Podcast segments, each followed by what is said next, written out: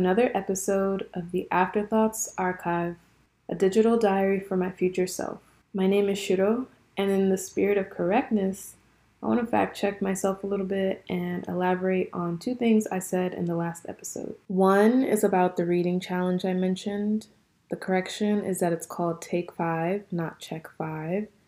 In that vein, I want to remind anyone listening that you can use your library card to create a Libby account, which you can use to access ebooks and audiobooks for free.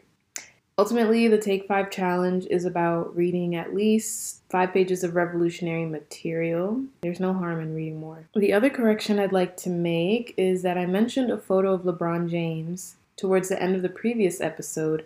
I also said that he doesn't care for all black people, and to clarify, first, it was a video, and it's of him holding Malcolm X's autobiography and being asked to speak about his biggest takeaways from the book.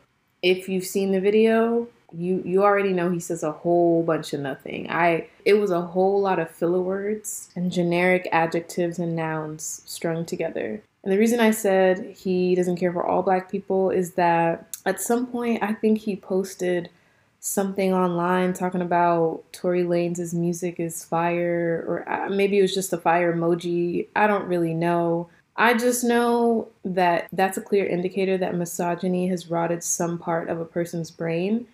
If they're able to, you know, I, I won't even, I won't even, I won't even get into that. So that's why I made that statement about him not being for all black people and being better than that because he is an example of somebody who probably could say he's reading in the sense that he's looking at the word, but but nothing's happening. Nothing's happening. And that's if we're assuming that he even opened the book. I don't I'm unclear on that. But anyway, that's not my ministry, that's not my business. I'm just in the business of facts and so I needed to correct those and just elaborate so I wasn't wildly misunderstood. I'm going to use that as a segue to kind of reflect about the way that I have tended to consume music and pop culture. Because when I really reflect on my life, I realize that a good foundation of my music and pop culture knowledge happened retroactively. In the sense that I learned many things after they happened like in real time when Aaliyah and Biggie were alive and they were at, you know, the pinnacle of their well, who's to say pinnacle because who knows what could have come, but you know, they were highly revered and being played everywhere. I was not actively listening to hip hop music. Music was played around me by virtue of growing up in Jersey City in a predominantly black school, but I would say that that was more passive listening. I was engrossed in books and my gigapet and more books and just minding my business. Like I've just been really, really good at minding my business for a very long time. So I just wasn't really pressed about the outside world in general, but especially not enough to find a radio and listen to it in my free time. That changed a lot with the internet. With the internet came the ability to stream and download songs and play them infinitely, and that really changed how I felt because like I mentioned in the trailer of this archive, I was in these LimeWire streets. So I went to being like fully analog book reading kind of kid to a ooh, what are these cyber streets about? Like I spent hours correcting the spelling and format of album titles, painstakingly sifting through album art that I searched on the internet to pick the least pixelated photo for the cover. And even as I think about that, low key with my 2023 eyes, I'm like, that's archival work. And I don't know if it's just because I'm doing this archive or what, but I just feel like I'm deeply examining what I consider ar- archival work. It has me deeping everything. It has me deeping everything because this archive was just started as a fun practice. I wanted to commit to something, but now I'm like, have I always been naturally drawn to archiving? Is this just what I was supposed to do without realizing it? Is this one of my life purposes? Question mark, question mark, question mark. And even kind of on a more topical level, thinking about how important engaging in the idea of archive making is in a time when we're seeing things be censored, things be taken off the internet, because the oppressors want to maintain a certain narrative and how they're trying to do that by erasing the presence of this information, this documentation from the internet.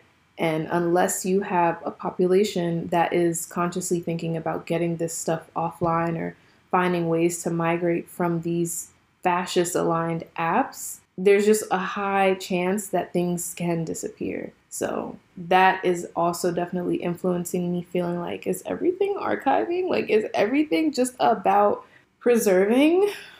Maybe it is, maybe it isn't. I'm not here to get to the bottom of that answer. Question? Bottom of that question. All right. Bringing it back to the point, I read an article recently and my thought went from have I always been drawn to archiving to were millennials just uniquely positioned to be cultural archivists? I'll name the article so that you get a gist of what I was reading about. It's called Pop Culture History 101 on theringer.com. And it talks about the VH1 series titled I Love the Insert Decade here. And the article talks about how it was originally based on a show of the same name, but very easily surpassed in popularity in comparison to the BBC equivalent. In 2002, I Love the fill-in decade here, averaged over a million live viewers in the 18 to 49 demographic across the season. And in no time, VH1 was franchising I Love the 80s, churning out sister series I Love the 70s, I Love the 90s, and I Love the New Millennium, which oddly covered only 2000 to 2007 and premiered in 2008. There's also I Love the 80s Strikes Back, I Love the 90s Part 2, and 2014's I Love the 2000s, which was finally able to cover the decade in full. It also led to the creation of Best Week Ever, a weekly pop culture recap show that starred many of the same faces and ran from 2004 to 2009. In many ways, VH1's I Love the Blank series taught a microgeneration how to consume and discuss popular culture. If nothing else, that last sentence is what threw everything into motion for me because I was like, wow, here I was thinking I'm unique, I'm special. Um, when really I was most likely, and actually I believe that I was very influenced by series like the I Love the Decade series because I just became very used to hearing something mentioned about a figure and then going to find out more information or hearing about a song that charted in a particular time and then going to look it up. I can't explain it. My brain just craves and holds on to facts. And so it just takes for me to hear something once. And these were the days before you could rewind TV. So if I'm watching the series, I'm like, you know, I gotta I gotta take note of this so when I get get to a computer, I'm gonna Google this. Like I wanna know what's up. Um, it's the reason that I know Twista is a ventriloquist, and not just that, but he's also a competitive shooter. I don't know. Growing up, Outkast wasn't a group that I grew up listening to casually. My understanding of who they were largely came from pieces of media that I was exposed to, but in very specific circumstances. As in, I don't have memories of my mom playing music around the house, except for her alarm radio, which would go off playing smooth classic hits for morning commutes. They definitely weren't spinning Outkast. But what I do have memories of is a roundup of music videos and chart toppers being played at the end of the year, the DJ earworm mixes that mashed up all the hits into one long track that still lives in my brain. And since I was deep in these LimeWire streets, as I've said time and time before, I definitely pirated one or two Outkast songs so I had seen the cover art, I kind of understood their style was funky, but my knowledge of them didn't go deep. It didn't come from an older sibling playing a CD and auntie just spinning their discography casually. And I'm giving this preamble to say that I'm no expert on music or on Andre 3000. I don't claim to know everything here.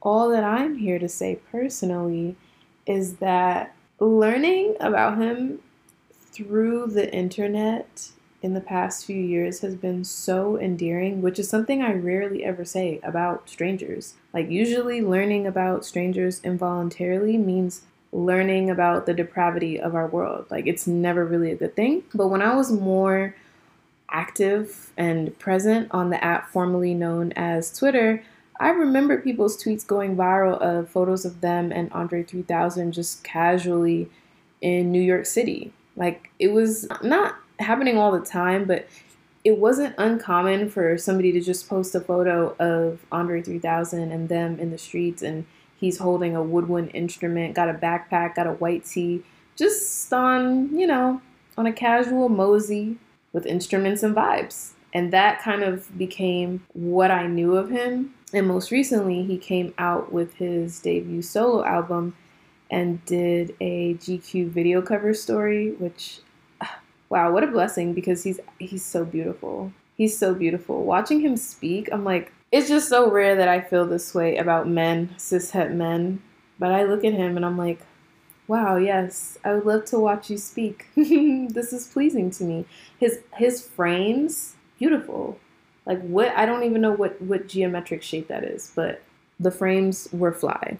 And on top of that, the interview is happening in a laundromat, apparently one that he has frequented as a customer, which is part of why he is so endearing to me. And then in this interview, he mentioned being an only child and liking to be by himself and enjoying solitary time. And I said, wow, he's really me for real. He's really, like, I just, I was beaming. I was beaming from jump. And he kind of talks about his attainment of a different kind of normalcy, and that has an asterisk, which he's also aware of. He's not walking in this delusion that he's just regular, degular Joe Schmo. He un- he understands just by virtue of people stopping him for pictures, his life is not normal, but it does deviate from the lives of many of his peers and the ways that they've had to basically pay for their celebrity with their privacy. And something that he said I thought really highlighted that is feeling is the only barometer for what I'm doing. I want to say that that's verbatim. But basically, he talks about how authenticity is the thing that he prioritizes, and he's always just trying to be at peace with the decisions that he's making. And so he has to stay true to himself in order to do that. And I was like, oh my God, this is what life could be. It could be that we all just arrive to this conclusion and realize that that's the point of life. But no, no, no, no, no, no. Capitalism, as usual, has to ruin everything. And I say that because thinking about celebrities having to give up their privacy, what that usually means is that they have to seek out a life that separates them from the general class of people from the 99% in order to have that safety. Because the thing that makes them unsafe is their notoriety, like their their fame and their wealth. Their wealth makes them not just a public figure, but also a target in certain circumstances. And to pay for security means to be distanced. And so, in that way, he doesn't feed into that because he's ultimately just looking to be authentic to himself. He's not looking to climb a ladder or follow a linear path of what a public figure is supposed to do or supposed to give up or supposed to accept. And that shouldn't be so radical, but it is, unfortunately, because of capitalism. It has brainwashed us and coerced us into normalizing people's lives as commodities people have reality shows of their families as their stream of income, as the thing that keeps them afloat, which keeps them tied to the public's attention in order to make the money. But then that same attention is what makes them unsafe and needs and requires them to put distance between them and the proletariat class. Like, you see, it's capitalism is sick and twisted. But anyway, as I was listening slash watching this very pleasant interview, I was just thinking about how our bodies and our minds have natural cycles and patterns that make us who we are. And Andre 3000 seems to have carved out a bubble for himself in this industry to exist in those natural patterns rather than give in to these binaries of like giving up privacy and commodifying access. He just kind of said like, I'm gonna go to the laundromat. If you recognize me and you're cool about it, I take a picture with you and then do my laundry. That's that's and he's I don't I still don't actually understand how he how he has managed to do this so well and I'm sure he couldn't write a master class because it's all about being him. The the reason he could do this is because he's only trying to be himself and that's that's my point. That's my point. The capitalism just doesn't allow us to move organically, exist organically, and just chase what we desire. I said it before and I'll say it again. One of my ultimate life goals is to be an adult with hobbies because what I want most for this world, I want us all to be able to live lives that are centered around us just chasing our best interest collectively and individually. Because I look at Andre 3000 and unlike many of his peers, he just seems so grounded in his intuition, so focused on being led by his intuition. Whereas, you know, a lot of people have to chase a check. They put themselves in positions where they so desperately need the next check. And that's not to say he didn't ever care about money.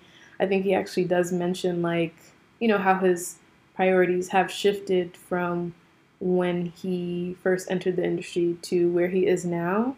And I love that too because it shows that we are all just human and you have to make conscious decisions to stray away from everything that capitalism feeds us because everything is a conditioning. We don't just wake up with the goal to be a millionaire. It's because being a millionaire has been normalized. Even though being a billionaire absolutely relies on exploitation, it's just been fed to us in a way that we're conditioned to think that that's a fair aspiration, which is literally not possible. Because in order to have millionaires, you need to have masses of people to exploit, meaning that we couldn't all be kings and queens in Africa.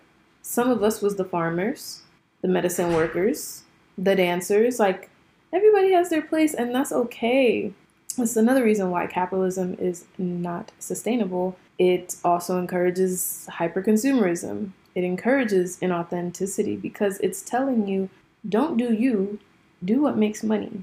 And that's why somebody like Andre 3000 with his Woodwind album, or Kelis with her farm, or Twista with his ventriloquism, all of these people remind me that even in the constraints that are often placed on us, we still get to chase our multidimensional truths as long as we remain committed to our true desires. And that makes me think about another timeline of my life if my mom had allowed slash encouraged me to pursue dance professionally. If you're around my age, you know, we came up in the era of the honey movie, the step up movies, You Got Served, Stomp the Yard, Save the Last Dance, the whole nine yards. So, suffice to say, my heart was set on being a professional dancer. I was like, I'm going to be in one of these movies. I'm about to make a name for myself in the dance world. And I was big mad when my mom made it clear that she would not be supporting that. She did not come to this country to support any reality where I'm a dance major or a professional dancer. Like, God forbid. So I settled because what power do I have? And I just decided that if I couldn't pursue it professionally, I was just going to join every dance club on campus I could find. And in high school, I ended up on the step team, the belly dance team, and the hip hop dance team. And then my senior year, I was captain of two of those teams. That really just stemmed from me thinking, like, if I can't attend LaGuardia and live out my performing arts dreams, I'm gonna try my absolute best to seize every single opportunity to improve my craft so I could be ready. Because, you know, if you stay ready, you don't gotta get ready. And now looking back as an adult, I hold a lot of gratitude for not having pursued dance in that traditional sense. I'm very glad that I didn't try to climb the ladder of the dance industry. There's honestly just a lot of murkiness that bubbles to the surface when mixing your need for money and your love for something. And not only that, but dancers are absolutely disrespected on a collective scale. Dancers are viewed as bodies and what does capitalism like to do with human bodies? Yes, you guessed it commodify and devalue them. So I find that dancers are often viewed as accessories to real artists, in quotes, or you know, you're told that the best you can really hope for in a dance career is to be a background dancer to big artists, only for these big artists to disregard and dismiss the impact that the choreography brings to their music. Like, nobody wants to give the dancers respect, and it's very rare that you will know professional dancers by their names because there's not really space made for them to shine in that way which is part of why a show like So You Think You Can Dance was so life altering to me and definitely fueled my idea of going to LaGuardia and becoming just uh, an all round, all everything dancer. I wanted to conquer every style and I wanted to do it all. But looking at the industry now, in the midst of the ongoing pandemic, that industry has told people in so many ways that we don't care about you. Like, either you show up or die. We, we don't really care either way already in terms of not having any care, protection, health, anything for your well being. And then thinking about the idea that I, like, if I had chosen that life, my rent would be dependent on me repeatedly catching COVID on tours, performing unmasked to unmasked crowds. That is a literal nightmare. That is a literal nightmare to me right now. And so in that sense, I'm so grateful that that I didn't pursue it in that way. And I'm not saying I made the better choice. This is just what works for me. My job is separate from my hobbies, from my passion.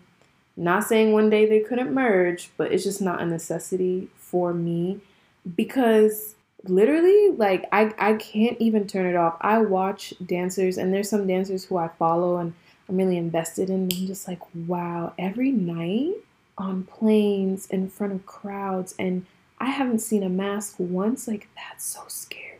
What is that going to mean for your long term health? How long are you actually going to be able to be dancing before your lungs collapse, before you develop long COVID, before you can't stand up for more than 15 minutes at a time without getting woozy? I just with and without universal health care, you're doing this without universal healthcare. You know, sometimes you just have to sit down and take a minute to be so for real because that's not for me. That is not for me.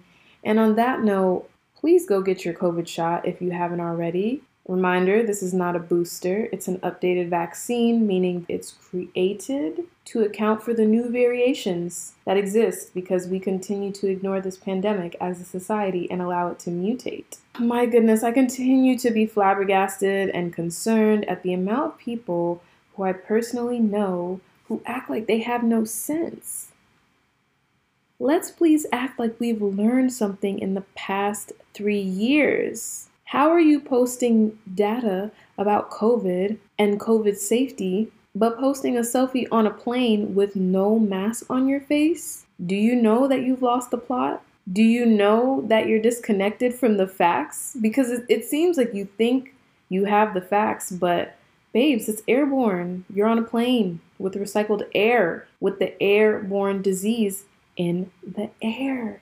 Somebody help me. Help me because I actually don't get it anymore. At this point, I'd rather people just tell me, hey, I don't care about my life and I'd like to continue living recklessly because that's easier for me. Instead of talking out both sides of your mouth, you're, you're saying two different things and then doing two other different things. Like, since the beginning of the pandemic, I feel like I've had to do continuous audits of the people who I've allowed into my life. And this year has felt like the most major shift because so many people have just left my life. And I feel crystal clear on the fact that the way I prioritize my values means I'm just not going to be aligned with certain people in the ways that we once were. And that's just what it is. I'm not looking to change that. I'm not looking to teach anybody anything differently.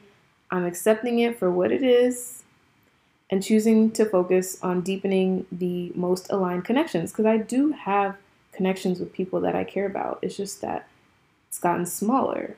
And that's all right with me. It's not a numbers game for me. I just I I just want to feel safe around the people that I say I care about. I want to feel cared for too. I know, it's a wild concept. So on that note, stay masked, stay black, and stay alive.